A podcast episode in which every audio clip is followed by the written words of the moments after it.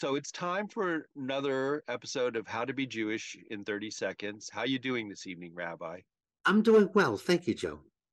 Before I married into Judaism and my wife and taught me the customs of lighting a candle on the anniversary of someone's death, uh, we used to celebrate, oh, this would have been great grandpa's birthday, or this was the year their anniversary happened. What is it about Judaism that that goes with the idea of we want to remember the the passing of an individual. There's a great discussion in the Talmud. One rabbi said, What is better, the day of birth or the day of death? And of course, it's a group of rabbis, so the discussion keeps going on and on and on. However, as we read it, we watch it evolving.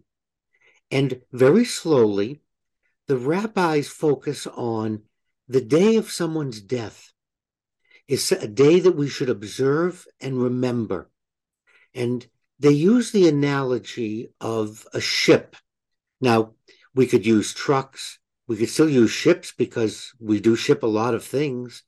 And they said, when a ship leaves, will it crash? Will it sink? Will it come back with cargo? We have no idea.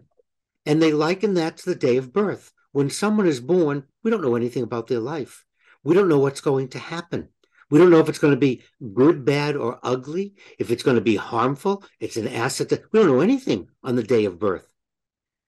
But as someone's life unfolds, the day of death, we now know about the person. We know what they did, what they didn't do. We know how they're going to be remembered. And the rabbis concluded we need an observance when someone dies, because now we know the end of the story. We know the journey. And it doesn't matter whether it was greatly successful, moderately successful. That's not what we want to focus on. We want to be able to say, this person lived, this was their journey, this was their life.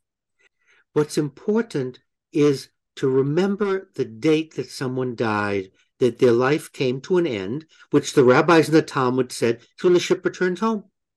With its cargo, without its cargo, a successful trip, an unsuccessful trip. That's not, we're not judging anything.